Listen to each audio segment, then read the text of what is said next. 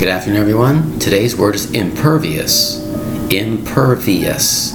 I M P E R V I O U S. Impervious. Impervious. You'll notice impervious has an I in front of it, which means it's very, very strong. This particular product represents a special item out there, which is very, very strong.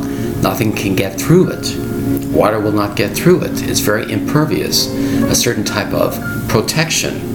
If you're wearing a raincoat, you might call that material impervious. Rain will not get through to touch your body and get you wet. It's impervious to this, impervious to that. Incapable of being injured is a special type of body armor police wear and other people wear for certain situations. It's impervious to this, impervious to that. Mother situation meaning, let's say you, you put a lock on your door. You're partially impervious to a burglar breaking into your house. Impervious means to prevent something from going through. It's very strong. It's very, very strong as well as well as saying it's very, very thick. It could be metal, it could be wood, it doesn't matter. Impervious means it prevents action of going through it.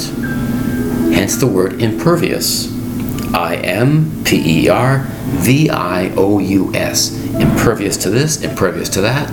You might be all set for battle. You have all the troops and the weapons all set, and they would say you're impervious to this type of threat. It cannot help you to have injury. It will not hurt you whatsoever. It's called impervious. I M P E R V I O U S. Thank you very much for your time. Bye bye.